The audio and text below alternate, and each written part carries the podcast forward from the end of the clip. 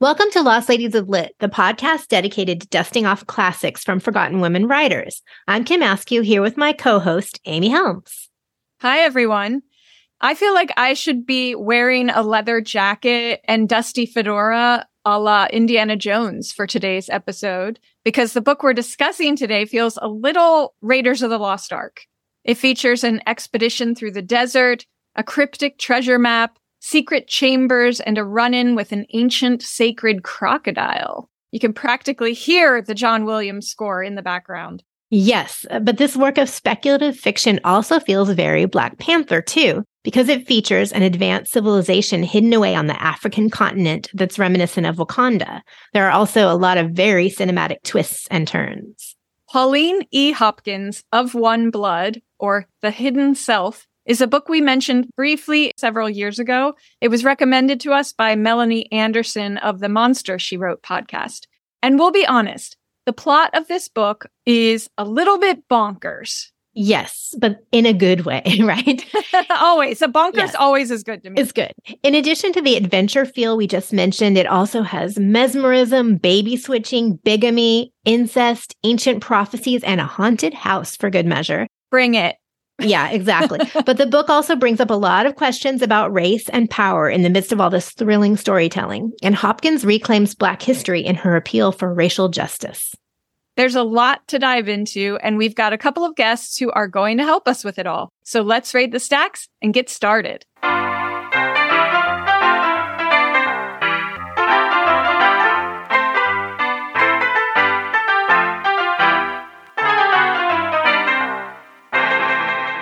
Our guests today, Eurie Dahn and Brian Sweeney, are colleagues in the English department at the College of St. Rose in Albany, New York. Together, they edited a brand new edition of Of One Blood for Broadview Press, which was published earlier this year. As scholars, they have a special interest in African American literature of the 19th and early 20th centuries. They are also the directors of a project to digitize full issues of the Colored American Magazine, which was a general interest magazine for Black Americans in print from 1900 until 1909. Pauline E. Hopkins served as editor of that magazine and also wrote extensively for it. Eurie and Brian, welcome to the show. We're so glad to have you here. Thank you for having us. Thank you so much. So pleased to be here. So, before we get into any more detail about this book, we wanted to find out first how each of you happened upon it and what your initial reaction was. I first read Of One Blood in graduate school when I was working on my dissertation. And what attracted me to the text was primarily the character of Reuel, who, as you know, is a white passing black man studying medicine at Harvard at a time when many in the medical community were putting up all sorts of official and unofficial barriers to entry into that profession for black Americans. So I was really interested in how the text's depiction of alternative medical practices and, and medical spaces connects to the role racial exclusion played in professionalizing American medicine. And I first encountered this novel as an undergraduate, probably in like a women's writing course. And uh, my response to it was totally unintellectual, unlike Brian. I was more like, what is happening? Did that just happen? And, you know, just my feelings of astonishment just snowballed as I went on. I mean, let's just be clear, like the novel never gets ordinary, like shocking thing after shocking thing. And of course, I was captivated. I had to think more about it. Okay, I'm relieved to hear that because Brian's reaction was so highbrow and my reaction was just like, this book is bananas. yes, exactly. I had the same too. Like, this is bonkers, but it's a roller coaster of a ride. It's really fun. Can you tell us a little more about Pauline Hopkins and her background? Sure. Hopkins was born in Maine in 1859, but grew up in Boston. And she was born into a family that was pretty noted for its work in religious ministry it was a very musical family. In high school, she entered an essay contest sponsored by the Black abolitionist, the novelist William Wells Brown, and she won. She won $10 and I think probably also won a dawning sense of confidence in herself as a writer. As a teenager and into her 20s, she writes and performs for musical theater. She comes to be known as Boston's favorite colored soprano, quote unquote and also begins to attract attention as a lecturer speaking on Haiti and Black history. But it's 1900, the year she turns 41. That's a really big breakout year for her. Um, that's the year her novel Contending Forces is published. This is the only one of her novels that was published in book form during her lifetime. And she is also hired to join the staff of the Colored American magazine. It was one of the first general magazines aimed at a Black readership, and its stated goal was, quote, unflinching demand for all that is right and just during the present evil days, end quote. So she works there at the Colored American from 1900 to 1904, first as editor of the women's department and eventually as editor in chief, all while contributing a huge amount of original writing to every issue under various bylines, at least three different names, her own and two pseudonyms. And these writings included short stories, editorials, biographies, and three entire novels that were published in parts, including Of One Blood, the third of the three, which was serialized in 1902 to 1903. As a writer and editor, Hopkins was a woman who spoke truth to power, and this made her some powerful enemies, both within and outside the Black community. In 1904, she ends up pushed out as editor. She continues to write and to lecture, but eventually moves back into private life, caring for her elderly mother and working as a stenographer and proofreader. When she died in 1930 at the age of 71, tragically of injuries she sustained in a fire, she had lived long enough to witness the flowering of the Harlem Renaissance and to see magazines like The Crisis carrying on the pioneering work she had done during her four years at the Colored American magazine. Wow. So a woman of many talents, too. Yes. She kind of had a whole second act, really, like starting off as a musician or singer. Mhm. And then, Absolutely. yeah. I love the picture of her at the beginning of the Broadview Press edition. Her personality shines through. It's not a boring Mhm. author photo. It's really great. Um, so, Of One Blood was published with this great subtitle, The Hidden Self. Do you want to talk a little bit about her intended audience for this novel and what her aim was with it? Yeah, so I think first it's essential to recognize that Hopkins is writing during the Jim Crow era, which stretches from like roughly the late 19th century to the mid 20th century. So this period was the time of legalized segregation, racial violence, uh, lynchings and the like. And so slavery's over. So you don't really need anti-slavery abolitionist art anymore. So how do Black authors and artists respond to these Jim Crow conditions? And so Hopkins is basically writing during this time of crisis and her fiction is deeply political and activist. And as such, you know, she's aiming her work not just at Black Americans, but also at white Americans, because her goal is to make a change to end racial injustices and to work towards a better future. Okay, let's jump right into the book then. We're going to attempt to provide you listeners with a mostly spoiler free setup of the book, which is not easy to do. And I wonder if we'll actually be able to get this in one take. Let's see. Amy, you, you start. Looking forward to it. Yeah. There is so much going on. And how do you say it without saying it? Right. yeah. But I definitely think that's part of the joy of reading the book is stumbling onto these surprises for the first time. So we really want to preserve those moments for anybody out there that's going to pick up a copy after listening to this episode. And so to that end, at the novel's opening, we encounter Harvard medical student Reuel Briggs, whom we find out early on is a light-skinned black man who is passing as white. He is deeply interested in mesmerism and its potential benefits to society, but he's feeling bummed out because he knows the scientific community thinks it's basically a bunch of BS. So his best bud, Aubrey Livingston, shows up at his room one night and coaxes him out of his funk by inviting him to a concert featuring black singers from Fisk University. And the star performer in this concert is a woman named Diantha. Diane, do you guys say Dianthe or Diantha? This is a complicated question. We love those. and like we also have had debates about Reuel's name too. so we say Diane Fee, but we have disagreements about Reuel's name too. Okay, all right. So I love it. to each his own, you know. Mm-hmm. Okay. Yes. we'll just go with whatever. Okay, so the star performer in the show, Dianthe, her voice and beauty ensorcels both of these young men. And see, Kim, I'm trying to still make ensorcel a thing. I mean, it's the perfect word. Uh, It it's- is. It's like I'm totally on board because it's so useful. Um, We just discovered that word ensorcelled a few episodes So ago, so now we it. want to use it all the time. Yeah. it's a good one. Yeah. So back to the story. This first part of the novel has a decidedly gothic feel. So after being dared to go visit the grounds of a supposedly haunted house, Reuel meets what he believes to be the spirit of Dianthe begging him for help. The next day, Dianthe ends up in the hospital where Reuel works. She's unconscious, having been in a train accident. He revives her using his special mesmerism techniques, but she then suffers amnesia and as a result doesn't know that she too is Black. They fall in love, but Reuel feels as though he doesn't have a sufficient income to give her the life she deserves. So his friend Aubrey comes up with a solution. He knows of this expedition heading to Africa to unearth the supposed treasure of a lost ancient civilization. He suggests Reuel join the expedition, earn his fortune, and then return to the States financially ready for a future with Dianthe. Reuel agrees to do this, but he's reluctant about it. He doesn't want to leave her for this years long journey. But he marries her on the eve of his departure, and then he asks his friend Aubrey to look after his young bride while he's away. And so the next part of the book is an adventure tale. As part of the African expedition, Reuel stumbles upon the site of the supposed buried treasure of Meroe in the Ethiopian desert and somehow enters a magic portal of sorts. Here we are introduced to a gleaming paradise filled with perfectly chiseled African hotties living in this advanced utopian civilization. They're all calling Reuel their returning king, which the prophecies have spoken of. So go ahead and cue from the musical Annie. I think I'm gonna like it here. he, he's pretty stoked about this kingdom that he stumbled upon. oh, yeah. Oh, yeah.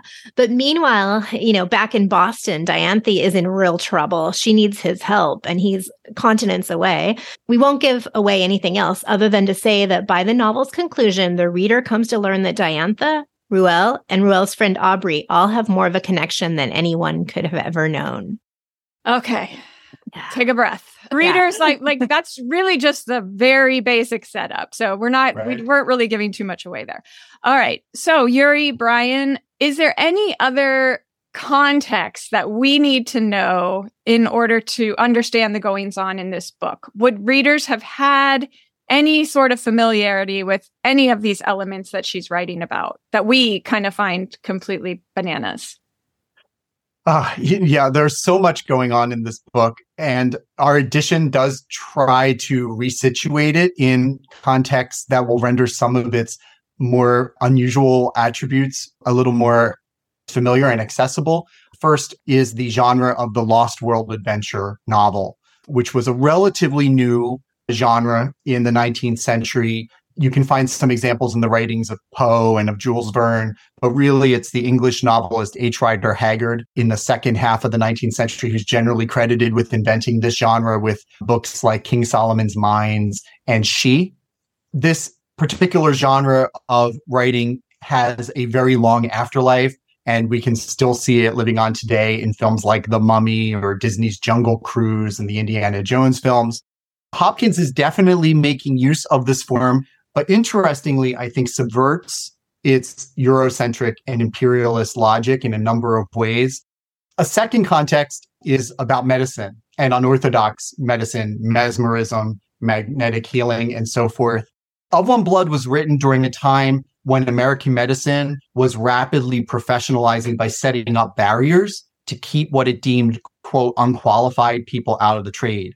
And Black Americans and white women were making significant inroads into the medical profession by 1900 for sure, but they encountered more barriers to entry than white men did. And so it stands to reason when we look back at this period that women and Black Americans who felt a calling to such work might look outside of the professionalized institution of medicine. And so, unsurprisingly, you'll find a lot of overlap between unorthodox medicine and progressive politics or even radical politics, particularly concerning gender and race. So the novel's curiosity about magnetism and all of this stuff, I think, is linked to a suspicion of the institution of professional medicine. We talked about the novel's subtitle a moment ago, The Hidden Self. That's actually the title of an essay by the Harvard psychologist William James, brother of Henry James. And that essay argues that scientific medicine at this time was discovering that, however outlandish some of the claims of magnetic physicians might be about invisible magnetic fluid and so forth, their methods often resulted in cures. And so Hopkins, I think, is asking us to think about the way in which the line between orthodox scientific and unorthodox popular healing practices, how that line is always being redrawn. The origins of mesmerism in this novel end up getting traced back to Africa. So it's being presented to us as a specifically African kind of tradition and practice.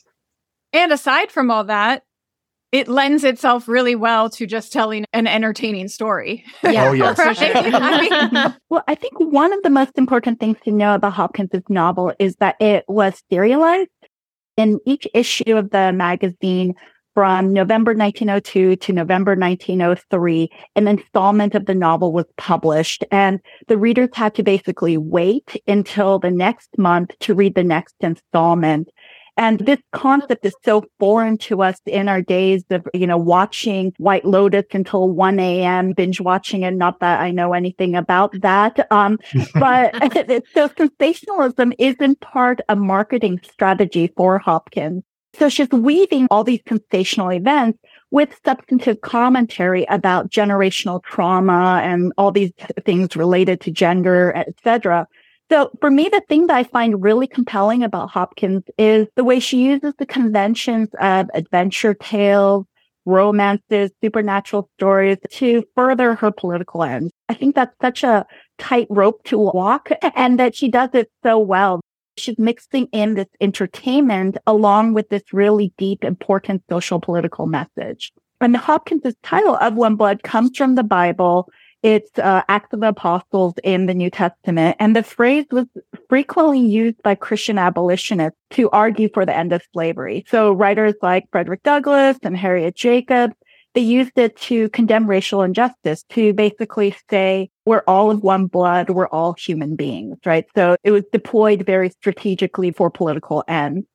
And Hopkins uses this phrase in the Jim Crow setting to say that the sins of slavery, they have this long reach into the present day. They're not just in the past. So, yeah, the characters in the book do come to claim their Black heritage with pride. And Hopkins does, in fact, address the idea of colorism. There's the white character named Charlie on this African expedition. When he meets up with the citizens of Telassar, um, a dignitary says to him, quote, I've heard your people would count it as a disgrace to bear my color. And Charlie answers basically, well, your complexion is light enough that you would just get labeled as Arab or Turk or Filipino. You'd get by okay in America, in other words, right? Right. But then the same dignitary points out a servant named Jim with obviously darker skin and says, okay, but what about him? And Hopkins writes this Charlie felt embarrassed in spite of his assurance. Well, of course, it has been the custom to count Africans as our servants, and they have fared as servants. And this dignitary answers, And yet ye are all of one blood, descended from one common father. Is there ever a flock or herd without its black member? What's more beautiful than the satin gloss of the raven's wing, the soft glitter of eyes of blackest tint, or the rich black fur of your own native animals? fair haired worshippers of Mammon, do you not know that you have been weighed in the balance and found wanting? This is such a great quotation, Amy. This is the tension with the novel's depiction of beauty standards, right? You have the satin gloss of the raven's wing. You know, it's being described as beautiful. But then the main characters in the novel basically look white. They can all pass as white. They all have light complexions. And often their beauty is described as being specifically related to their fairness, um, particularly in the case of Dianthe. And so this debate also plays itself out in the pages of the Colored American magazine. So you have articles that are meant to evoke Black pride. But then you also have side by side to these articles advertisements that promote skin lightening creams and hair straighteners. You know, so I don't really have an easy way to resolve this tension other than to basically just point to the complicated politics of the era. And I think this novel really embodies those politics. Yeah, you're right. I think it's complicated. And, you know, in a certain sense, the characters have to be light skinned for the other messaging that she's trying to bring out. You know what I mean? Mm-hmm. So, like, it, right. It, it's hard to make it all dovetail together. Um, but when Hopkins presents readers with this lost city of Telassar, it's an advanced civilization that predates ancient Egypt or anything in Europe. I found myself thinking is this real? Like, what's real and what's not? Uh, admittedly, my grasp on African history is limited, but I was trying to figure out what was real and what was not and what she was asserting. There is some basis in historical fact, though, from what she's expounding upon, right? And, and why would that have been galvanizing for her readers to hear about? So I think the whole what's real and what's not thing was one of the trickiest parts in editing a novel um, and creating our footnotes where we provide contextual information. So in understanding Hopkins' relationship to history and historical fact, I think it's good to think of three things. So first, it's important to understand that she's writing during a time when many scholars simply did not think that Africa had a history, right? It was just like this dark continent, a primitive land with no real accomplishments unlike Europe, of course, right? And uh, second, she's deeply, deeply invested in writing a history of Black Americans and Black people to counter all that.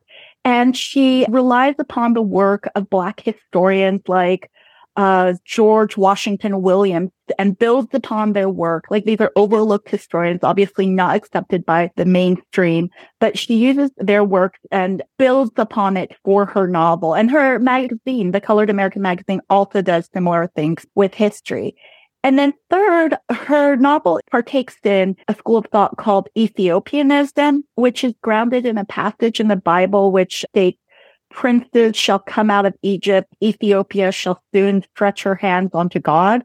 And this passage was read as a kind of prophecy about the rise of the Black race. And Ethiopianism was very popular in the 19th century and beyond. Uh, Frances Harper, for example, has a well-known poem that's titled Ethiopia this Ethiopianism is basically related to and a counter to the fad for all things ancient Egypt at the time, right? There's a big craze for Egypt at the time. And so it's a way of affirming the accomplishments of Black civilizations in Africa and a way to argue for Ethiopia, not Egypt, as the cradle for learning. So Hopkins' history relies upon the work of Black historians and biblical histories and even as she adapts white mainstream sources for her own ends. And so she basically remixes it all. And her focus on history and the past is always future oriented. You know, it's always about taking pride in Black accomplishments and about working to end racial injustices. Well, she's very convincing. If a lot of that is fabricated, she really went into detail. I think that's part of why I was like, wait, is this true? Like they invented trigonometry or whatever it is that she's asserting. You're just sort of like, huh? And so the answer is sort of. It's sort of true. yeah. okay. Okay. And so when she's describing this lost civilization, her descriptions of this place are like the best TripAdvisor reviews you've ever read.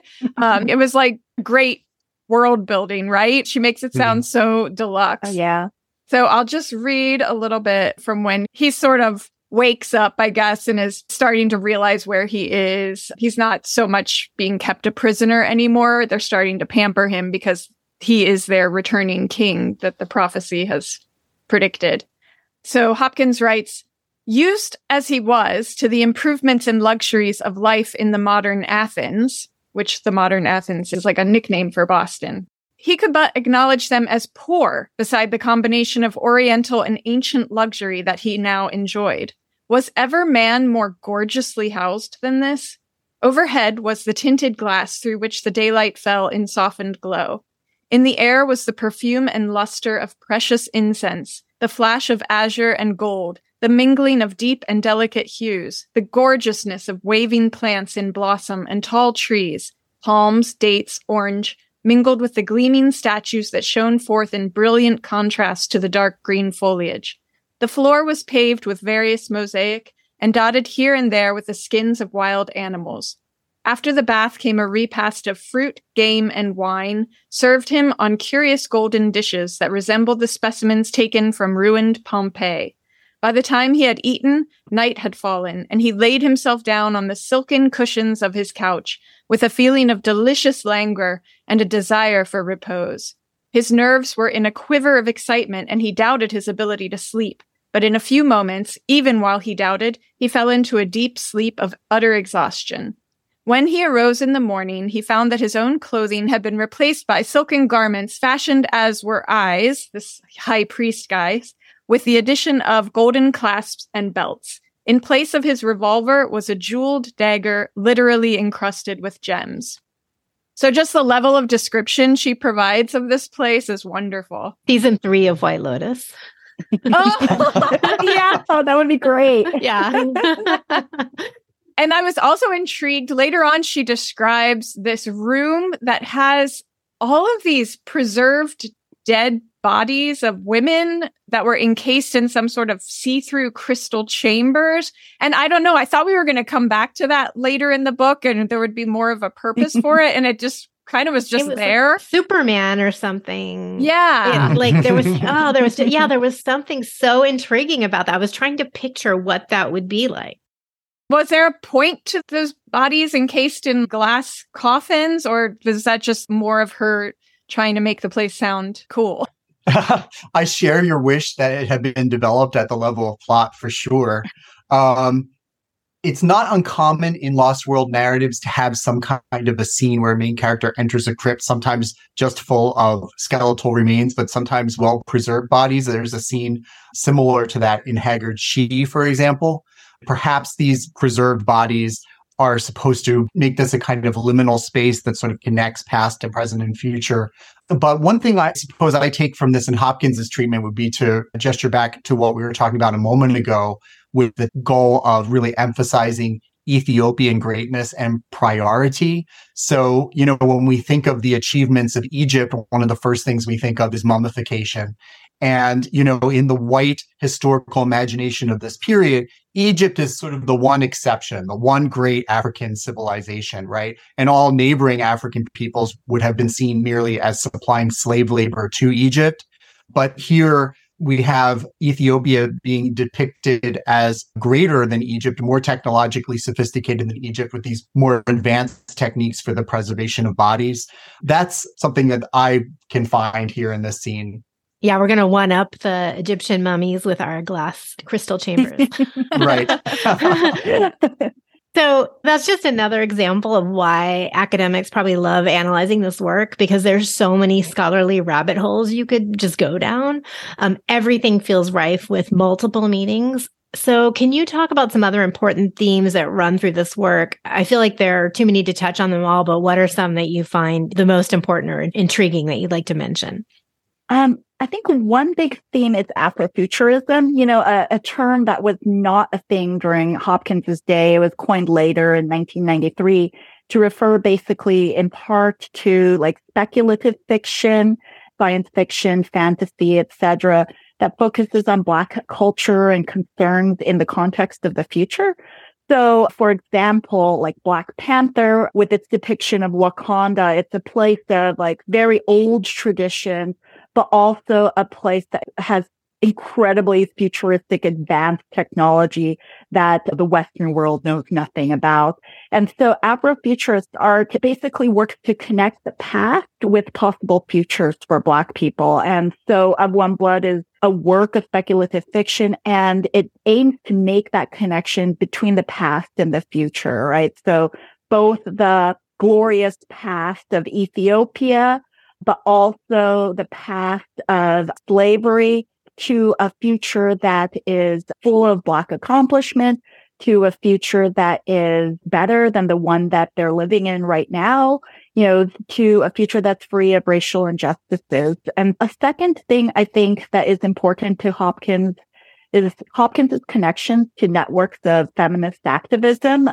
On the surface, this novel may appear to be grounded in conventional depictions of gender, right? You know, especially with the figure of Dianthe, who throughout is a really passive sort of figure. However, as the plot unfolds, it becomes clear that Hopkins's critique in the novel is grounded in the assertion that issues related to race can't be discussed in isolation to issues related to gender. So black women are at the heart of her focus on racial justice. And so I think those are some major themes within the novel that I think are quite important. Obviously, there are many, many, many more, but um, I guess we could just end with those two.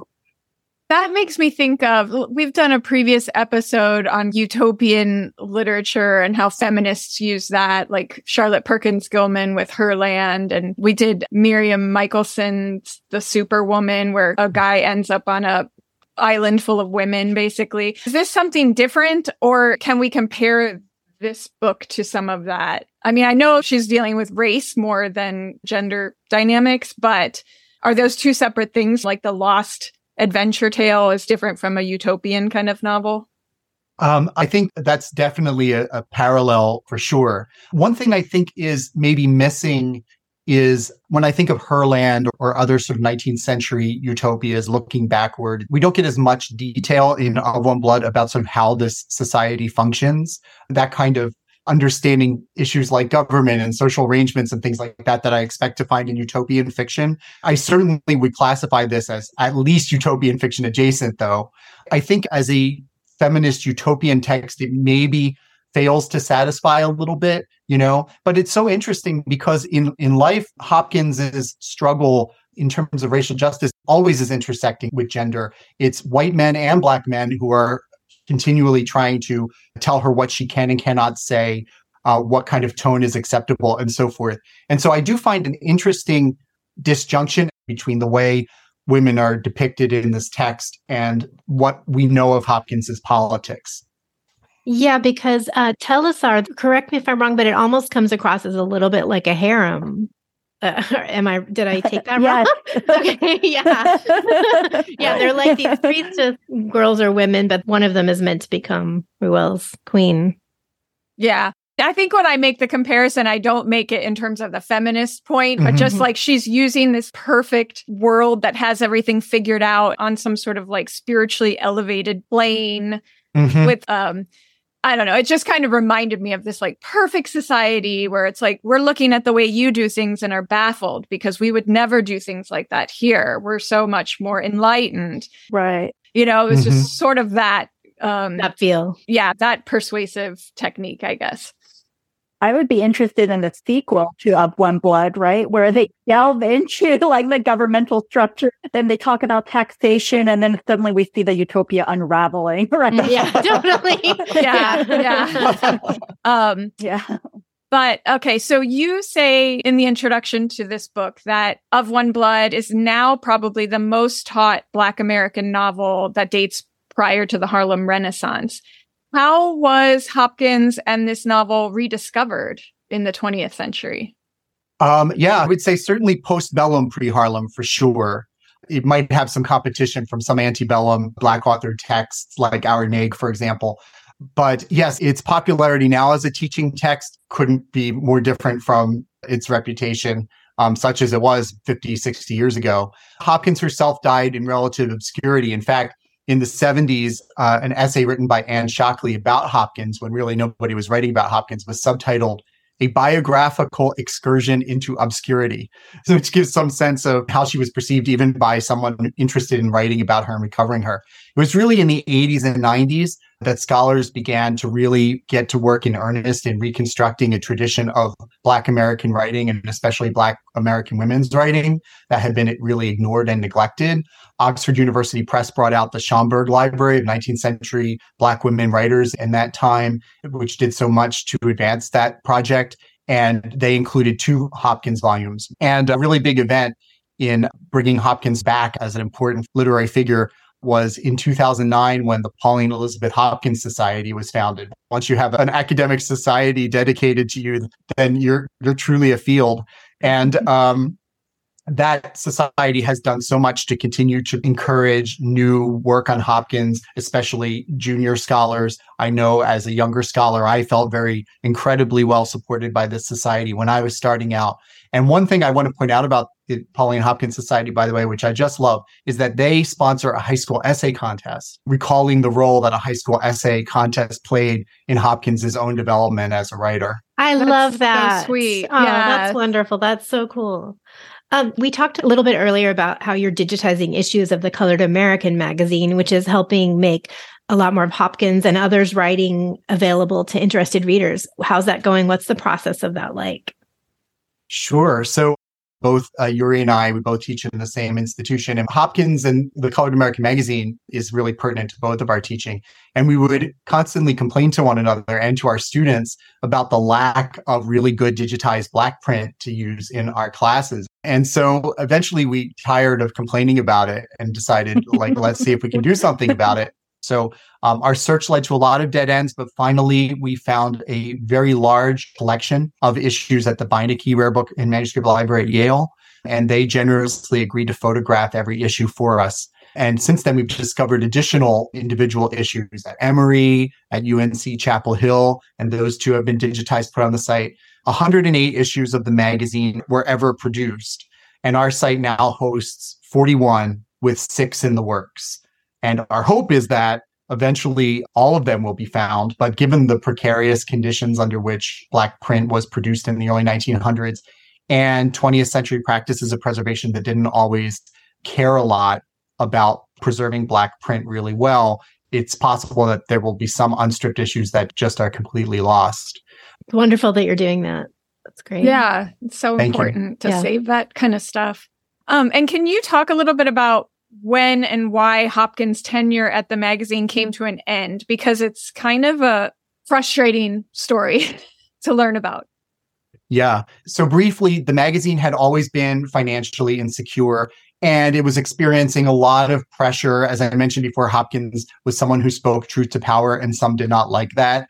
Booker T. Washington and his allies felt that her focus as both an editor and writer on topics such as lynching, racial intermarriage, Jim Crow, and other topics that were, say, triggering to Southern readers were counterproductive and hurtful to the cause of Black uplift. They wanted to see the magazine focus more on positive depictions of Black business success and avoid racial justice agitation. Um, in 1904, a white ally of Washington, his name was John Christian Freund, he began giving money to the Colored American magazine to help keep it solvent.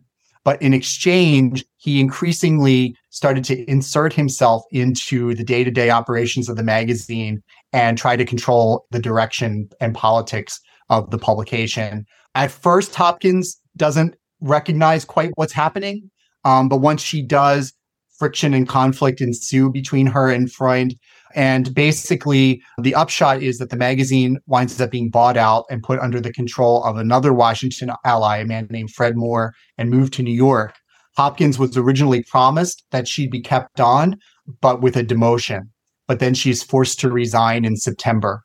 And the magazine reports that her departure was due to health reasons.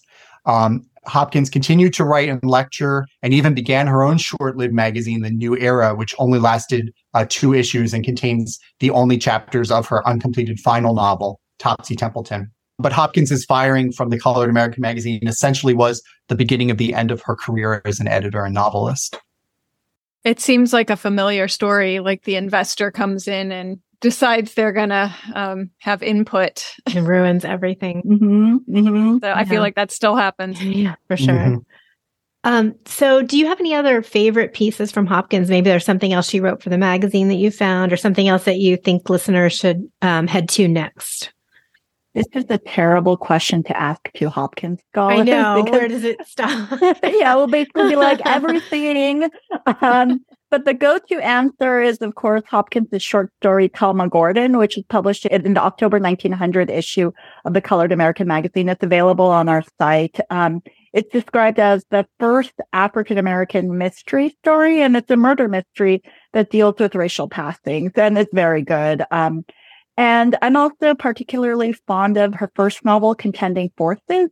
So Contending Forces has a romance plot that's interwoven with topics related to the transatlantic slave trade and um, assaults on Black women.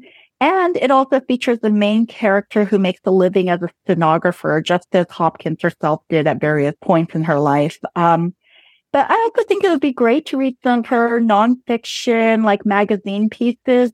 But I don't think you can go wrong with anything you read by Hopkins. I just wish I had a little more time. That all sounds amazing. I mean, already I'm like the murder mystery.